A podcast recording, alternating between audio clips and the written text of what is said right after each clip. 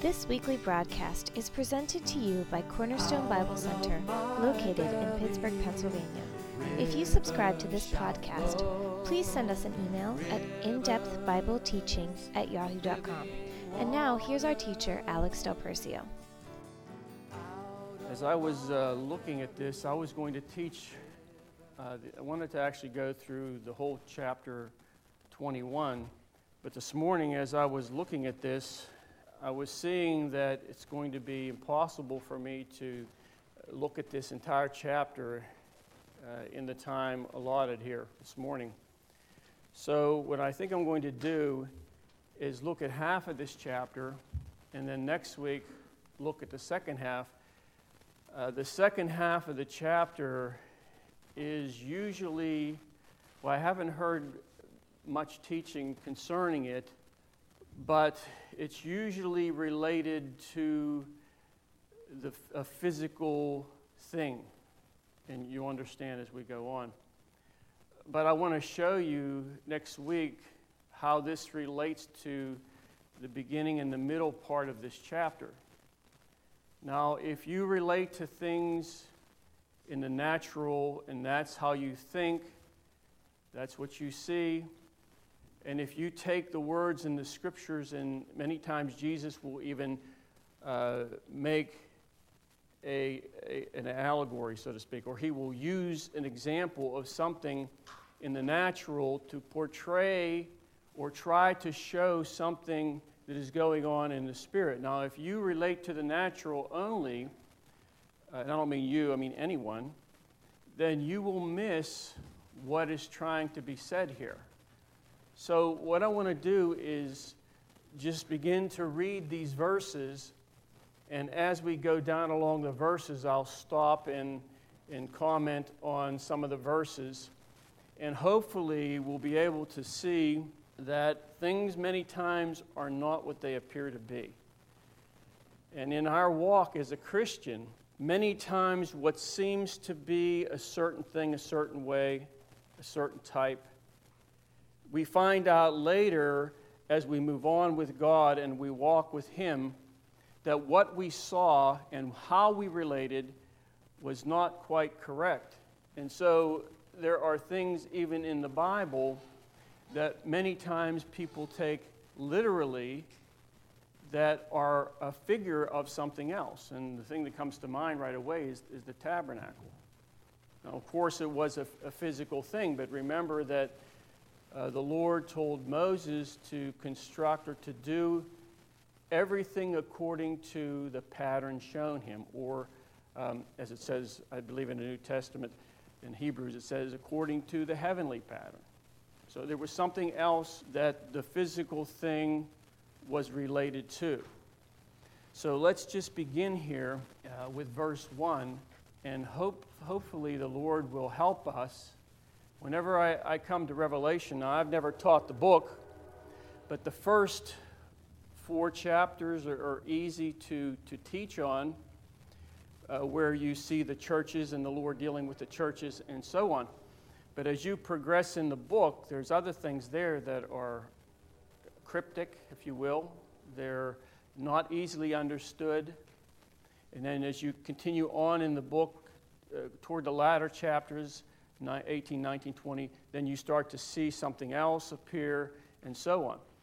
But let's look at this and just start to read the verses. And this is John, of course, having the revelation from Jesus Christ, or the revelation of Jesus Christ to him, to, to pen, to write down.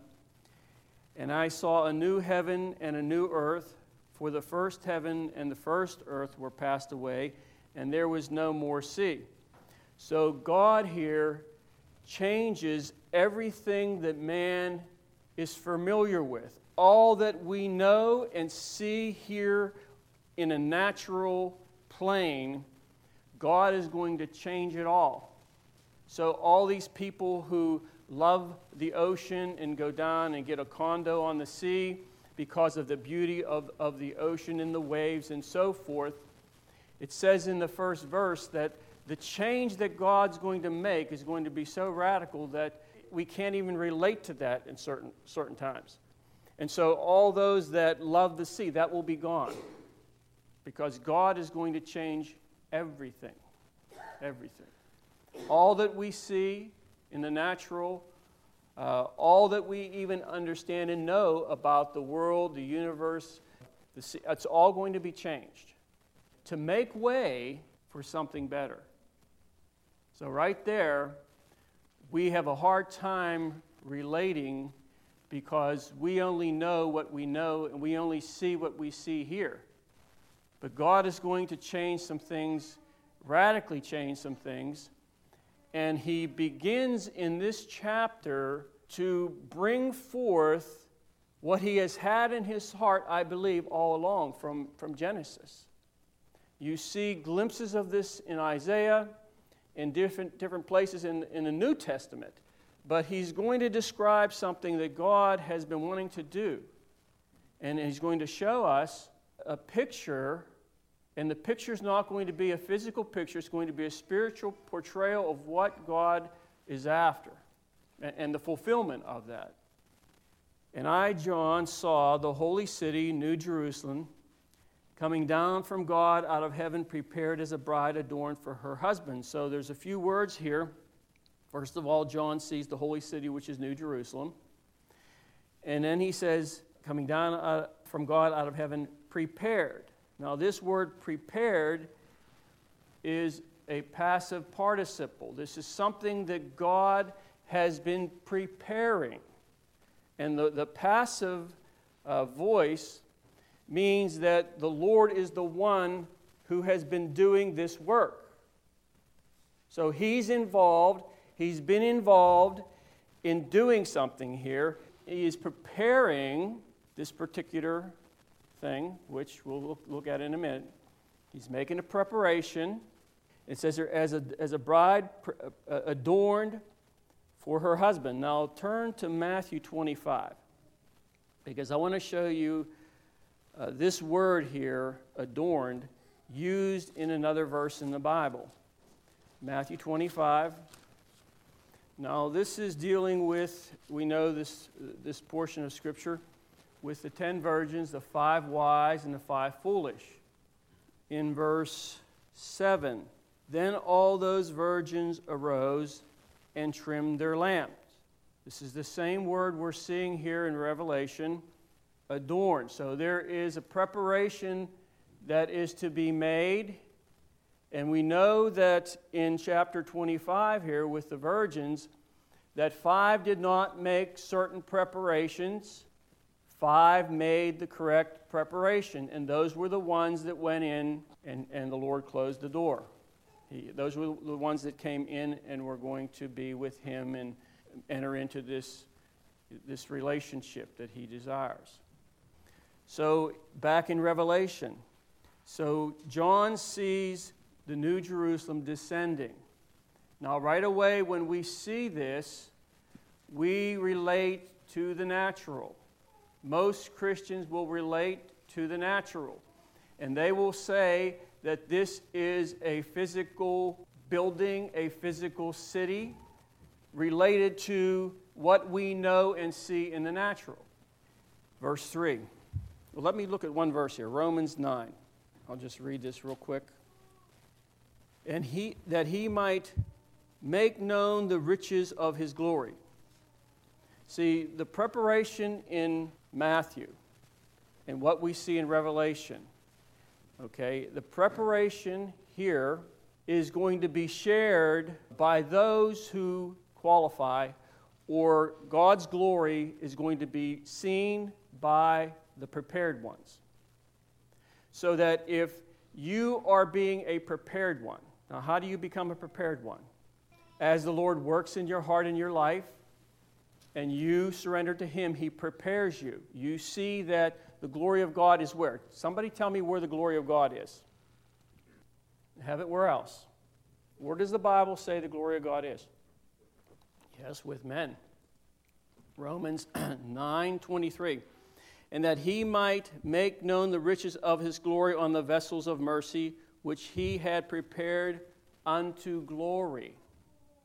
See, he has prepared you unto glory, even us whom he hath called. Now, this is in the subjunctive mood. I'm probably going a little too deep here for some of you, but the possibility exists that some will have the glory of God, others will not have the glory of God that will qualify them for the, what we're seeing in Revelation. Now, let's go to verse 3. And I heard a great voice out of heaven saying, Behold, the tabernacle of God is with men, and he will dwell with them, and they shall be his people, and God himself shall be with them and be their God. So that this is a desire of God, it always has been a desire of God that he would dwell with men. Now, this word here, with, is the Greek word meta, M E T A. And I want to show you one other place it's used in 2 Corinthians 6. Now, I'm, I'm kind of building here to get where I want to get, but just stay with me. 2 Corinthians 6 15. And what concord hath Christ with Belial? Or what part hath he that believeth with an infidel? So the same word here, with, is the same Greek word, and it, it's talking about you becoming as the world your heart being as the world. What business has the Christian, them being, or their heart being with those who are in the world? And then he goes on and says, And what agreement hath the temple of God with idols? Same word, with. And so the word there means in the midst of, uh, the word means toward, it's emotion toward, so that our heart, the Christian's heart, can have a, a motion toward or a direction toward the world. So Paul is saying that that is not to be the direction, rather, it is to be toward God, or that God would be with you or in the midst of you. John says it this way Even the Spirit of truth, whom the world cannot receive because it seeth him not, neither knoweth him, but ye know him, for he dwelleth with you. And then he adds, He shall be in you. God, as you know, the Spirit of God dwells in you. If you are a Christian, He dwells in you. Now, that is the beginning, I believe, of what God wants to do. Now, I'll go back in Revelation. The thought here is that God wants to make man his habitation. That's the thought. So, all that we deal with all the difficulties, the troubles, the problems, God is going to inhabit us. He is going to work through all these different things in your life and my life to work certain things into us and to become, you become a habitation of God through the Spirit. Now, in verse 4.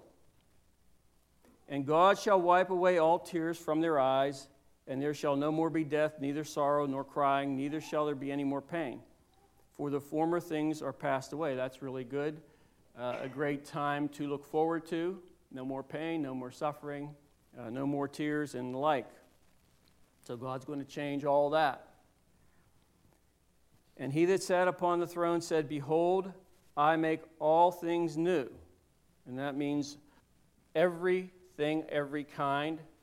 All, probably all created things will be changed in some way. Everything. Right, for these words are true and faithful. And he said unto me, It is done. I am Alpha and Omega, the beginning and the end.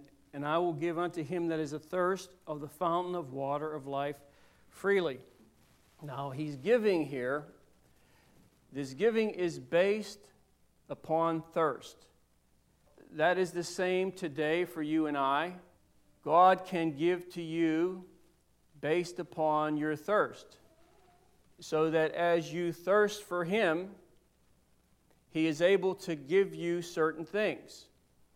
Those who do not thirst for Him, He cannot give certain things. So that as you walk as a believer, you are to have this heart that is thirsting after Him. And now, even here at this point, there is to still be a thirst in us. There should be a thirst in you that should have been created when you first came to the Lord, should have been maintained your entire Christian life, a thirst for Him, carried over after this life, and as we move on with the Lord, still having that thirst. This is, this is a basic thing, something that God puts in us that has to be um, nurtured, that will bring certain things of God to you. Without a thirst for Him, certain things He cannot bring to you as a Christian. He can't work a certain way, He can't do a certain thing, He can't do what He wants to do because there's no thirst. So, so we need to actually look in our lives and say, Lord, is there a thirst for you? And, and, and check that. Verse 7 He that overcometh shall inherit all things, and I will be his God, and he shall be my son. So, in this verse here, inheritance is based upon overcoming. The, the mature son inherits. This word here, overcome, if you would study the Greek word in the New Testament, you'll see it used like once in the Gospels, a couple times in Romans.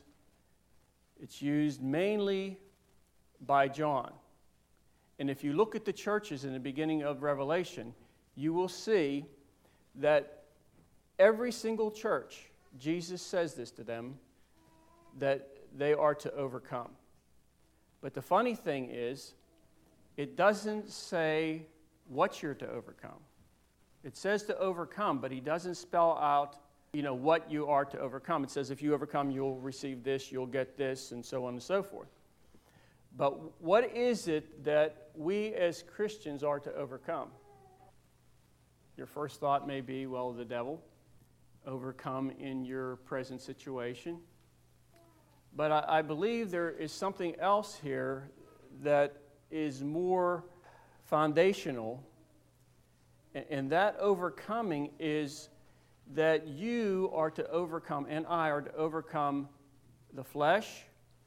We are to overcome the soul or our mind, our thinking. When our thinking wants to take us here or our thinking wants to, to move us in a certain way, there is to be an overcoming so that our spirits become in us what dominates our being not our, our flesh, where we do, do this and we do that, you know, and, and move in our flesh.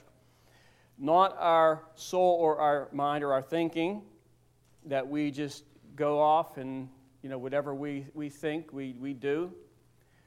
But the overcoming is to be that, that we are dominated by our spirit, or we will to do the will of God and now, because we will to do the will of God, that we will have our spirit dominating us and we become overcomers in heart, in, in our life, in our spirit. See, not that we overcome this, this, or this, but that is a characteristic that is in the heart of the Christian, that they are being influenced by their spirit, if you understand what I'm saying. So no more are your emotions dictating to you, no more is the flesh dictating to you.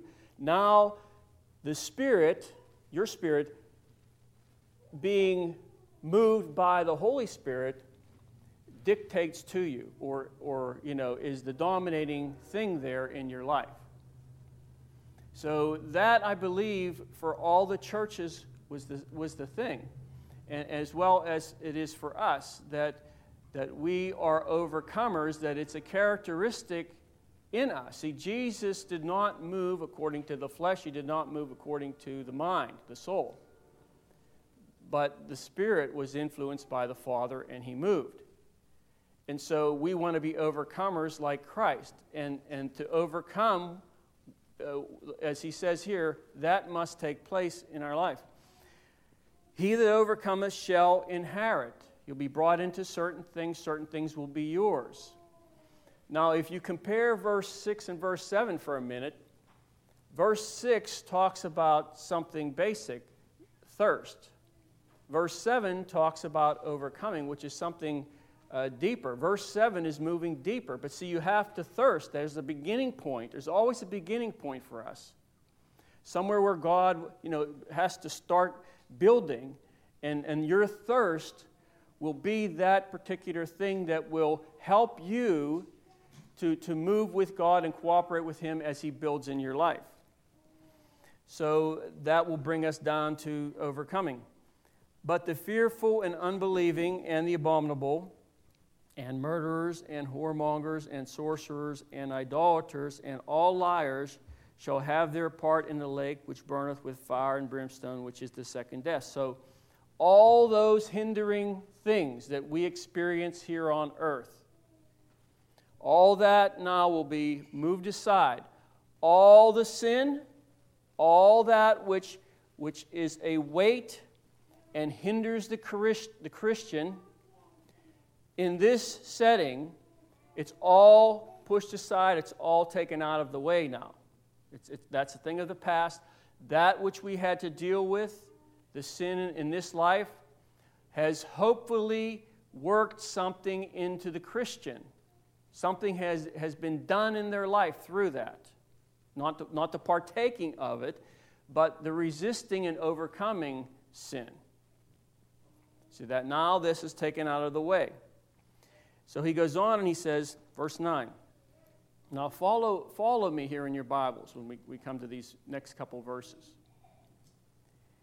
And there came unto me one of the seven angels, which had the seven vials full of the seven last plagues, and talked with me, saying, Come hither, or come here, I will show thee the bride, the Lamb's wife. So the angel is coming to John, and he's going to to show him the bride or the lamb's wife. Same thing. He's going to show him. Now, verse 9 is the pivotal verse in this entire chapter. If you do not see and understand verse 9, if that's not in your, your thinking here as you're reading this, you're going to miss what he's trying to show throughout this chapter the beginning part and the end. And, and you, will, you will never, ever understand what's going on. So the angel now is going to show John the bride. Now, in verse 2, coming back to that, he shows him the new Jerusalem coming down out of heaven, prepared as a bride adorned for her husband. See, same thought as we're seeing in verse 9. Same thought. Verse 10 And he carried me away in the Spirit to a great and high mountain, and he showed me that great city, the holy Jerusalem, descending out of heaven from God. Now, in verse 10, is he showing John the bride, or is he showing John the New Jerusalem? He's showing him both. He's showing him both. The New Jerusalem, as it says here, I believe is what, what it says in verse 9 the bride of Christ. He's going to take him away and show him the bride, and then he takes him and he shows him the holy city, New Jerusalem. One and the same. Verse 21 of chapter 3 says this See, it's hard for Christians to relate to this portion of Scripture and not think of some physical building or city. When they see this and relate to it, they, are seeing this actual city, like Jerusalem, but changed, coming down from heaven. But John says that, that this is the bride in chapter 3, verse 12 Him that overcometh will I make a pillar in the temple of God. Does that mean he's going to make all those that overcome a physical pillar? No, we don't interpret it that way, do we? He's not going to make them a physical stone. See, he's going to make them a pillar in the temple of God. And he goes on in that verse, and he shall go no more out, and I will write upon him the name of my God and the name of the city of my God, which is New Jerusalem. Go back to Revelation 21. So he sees the bride or New Jerusalem descending out of heaven from God, having, the word having there means to possess or to hold the glory of God. Now, let me ask you this Can a Christian possess the glory of God? Yeah, the Bible teaches that. And I want to look at a couple verses. But remember here, when he's saying having the glory of God, going back to verse 2, he's not talking about a physical building. Nowhere in this chapter thus far is he talking about a physical building. Even when he says, look in verse 4, I shall wipe away the tears from their eyes, he's not talking about a physical building. He's not going in verse 2 and talking about a physical building, and in verse 3 he's talking about people. And then he's now he's going to switch back now in verse 10 to a physical building.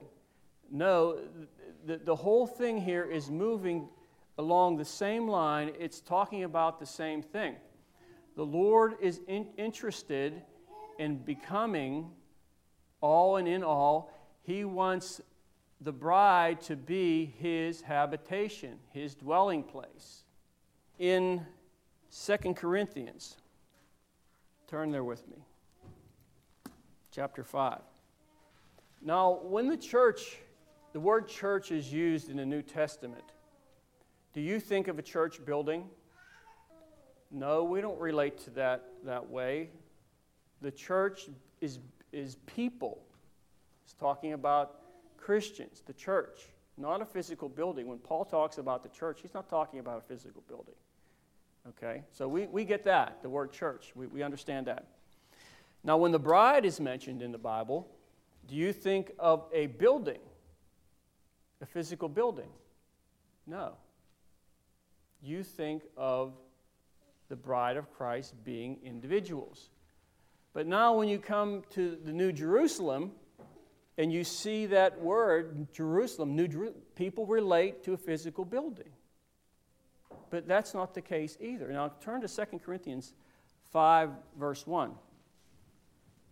For we know that our earthly house of this, that if our earthly house of this tabernacle were dissolved, we have a building of God.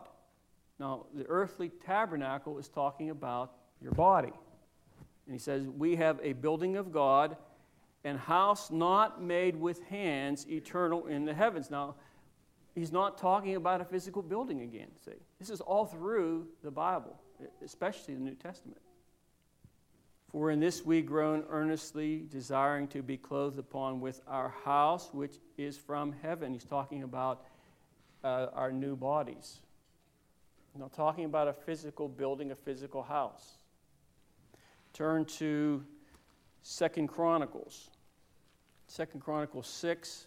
This is when Solomon dedicates the temple and, and he's praying, and the Lord is inspiring his prayer and, and moving his lips, I believe. Verse 18.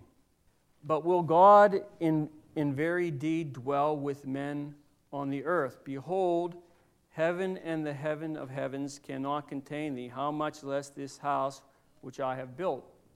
So, so God was not interested in dwelling in a physical house. Now, He did come and manifest His presence in the tabernacle and he, he did come and manifest his presence in uh, the temple that Solomon built. But that was not what God is, is, is working toward. That's not what he is looking for for a, a fulfillment. See, he, he's looking for something more. Turn to Isaiah 66, verse 1. Thus saith the Lord, The heaven is my throne, and the earth is my footstool. Where is the house, or where is that word is habitation, that ye build unto me?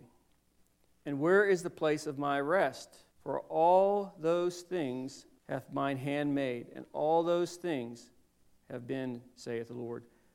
But to this man will I look, even to him that is poor. He's talking, he's, he's saying here, as far as my, my having a habitation, Uh, it's not going to be in what you can build with your hands. I am going to look for a different place for my habit- habitation. I will look even to him that is poor and of a contrite spirit and trembleth at my word. So, so that is something in the Old Testament that God was looking toward, that man would be his habitation. Now turn to Isaiah 57, a couple chapters before this. Isaiah 57, verse 15. For thus saith the high and lofty one that inhabiteth eternity, whose name is holy, I dwell in the high and holy place and with him also that is of a contrite and a humble spirit.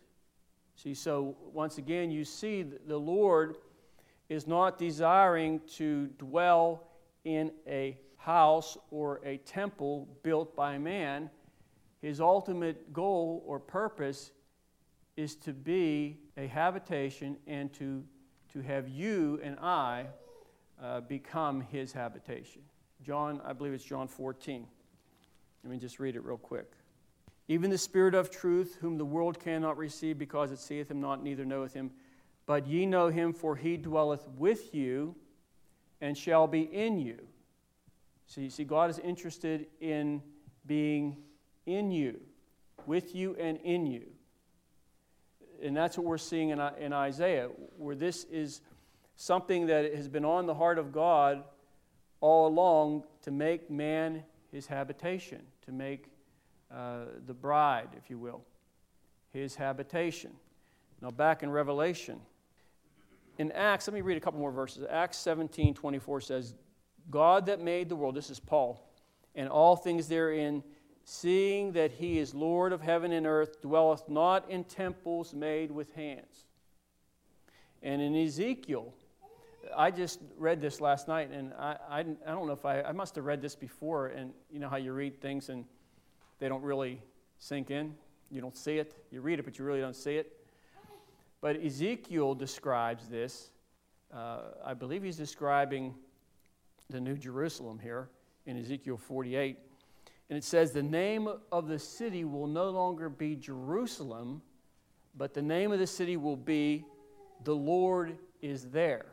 That's what it says. The name of the city will be The Lord is there. See, that's, that's the habitation. In Ephesians, we're going to go back to, to Revelation in a minute, but go to Ephesians. Now, these are a lot of these scriptures we know and we've read them, but I don't know if we have seen them in the light of what we're seeing in, in New Jerusalem in Revelation 21. Ephesians 2:22 in whom ye also are built together for an habitation of God through the Spirit. You see, Paul hits the nail on the head. Paul saw this, and uh, he, he says that to the church in Ephesus that you are built together. See, he's using uh, a term that people would relate to the natural as you build a building, okay, build a structure. But he's relating this to people, he's relating this to the church, in whom ye also are built together for an habitation of God. God is interested in you becoming a habitation for him. In 1 Peter chapter 2 verse 4.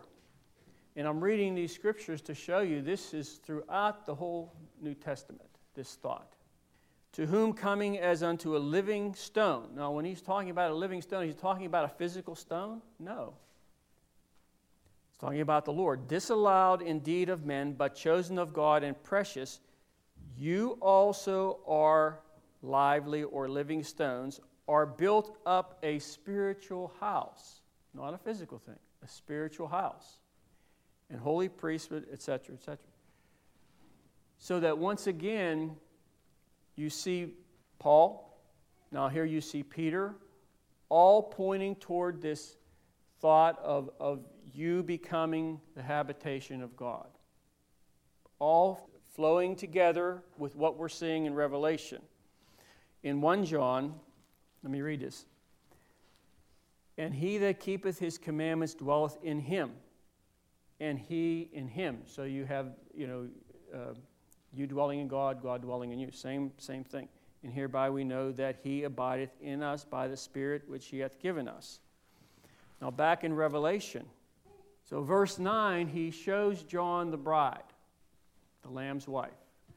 Verse 10, he shows him the New Jerusalem descending out of heaven from God. He is showing him there the bride having the glory of God, possessing in them the glory of God. And her light, now, now her there, I, I'm, I'm sure this is a personal pronoun, speaking about the bride. Her light was like unto a stone. So we just read scriptures dealing with a stone.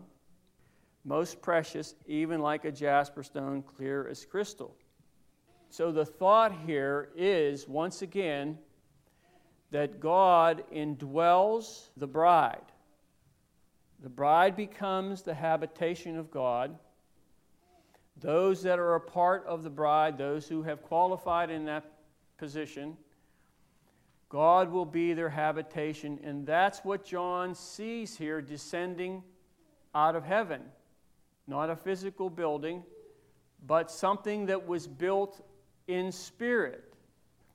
So that if we could just get a hold of this, that God today is working in the lives of Christians who thirst, those who are cooperating with Him, He is working in their lives to put certain characteristics in them that will qualify them to be a habitation or to be a part of the bride. Now, I this morning was looking at the Song of Solomon, and I, I saw a lot of things there that actually were fitting together with Revelation 21, uh, dealing with the preparation of the bride. You know, those that were, were prepared. Remember, in Matthew 25, all ten were virgins. Five were wise, five were foolish. Five it's not that they, they, they it's not dealing with uh, being watchful, it's dealing with being ready. Five were ready, five were not. And so, as, as we allow the Lord to work in our lives, to do what He wants in our heart, that brings us to hopefully a fulfillment. It brings us into this place where we are being prepared just like we're seeing here in Revelation, where, where the bride is prepared. She just doesn't show up. People, Christians who think that they can just live their life anyway and that they're going to qualify in certain, these certain things are, are just missing it. They're going to be surprised.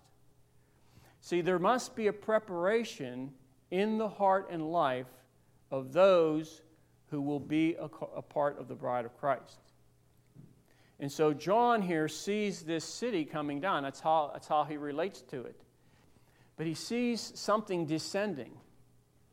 And the angel showing him that this is the bride's wife. This is New Jerusalem. Not the physical Jerusalem that, that is over in the Middle East. But there's going to be great changes, as I said in the beginning. God's going to change everything. And, and so he sees this. He, he catches a glimpse of the bride descending and the bride carrying or holding, having the glory of God. Having the glory of God worked into the, the individuals that compose the bride by the work of God. Are you getting this? I hope. I can't make it any clearer. But let me try to bottom line this for you. How does this relate to you and I? Well, we need to have a surrender today as a Christian. Surrendering to God, surrendering to His will, surrendering to His ways, so that He can work and do in us what He wills. Putting certain characteristics of Jesus Christ in us. See, we, look in uh, Galatians and we see the, uh, the fruit of the Spirit. See, that's to be in you. There's some Christians that don't have much of that at all. So the Lord wants to work in our lives to, to prepare us so that we can actually become what He wants us to become and move into this fulfillment that God has, has wanted all along, as we saw in Isaiah and in the New Testament, where He would be the habitation of the bride. And I don't, I don't know about you, but I don't want to miss out on anything that God has for me. So, I mean, wh- whatever it takes in our lives, are we willing to submit and surrender to that? Well, that will help us, if we can, to qualify in whatever place that He wants uh, for you and I. But it is important to allow Him to have His way and His, his will in our life so that He can, can do in us what He wants, so that we can be a part of what we, we probably never dreamt we could be a part of.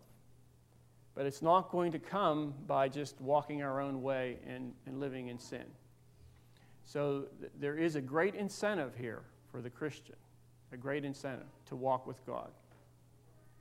And I hope that I was able to, to open this up a little bit for you. We're going to stop, but as you continue on in this chapter, it's very easy to lose the thought that he's talking about uh, the Holy Jerusalem. It's very easy to lose the thought he's talking about the bride of Christ, especially when you start to look at the 12 gates and the 12 foundations and the different the pearls and all these different things. The street of gold. Remember that John is using a physical thing, a physical word to portray a spiritual truth. So as you continue to read that, remember that it's not talking about a physical building or physical city. Okay, let's, let's stop there.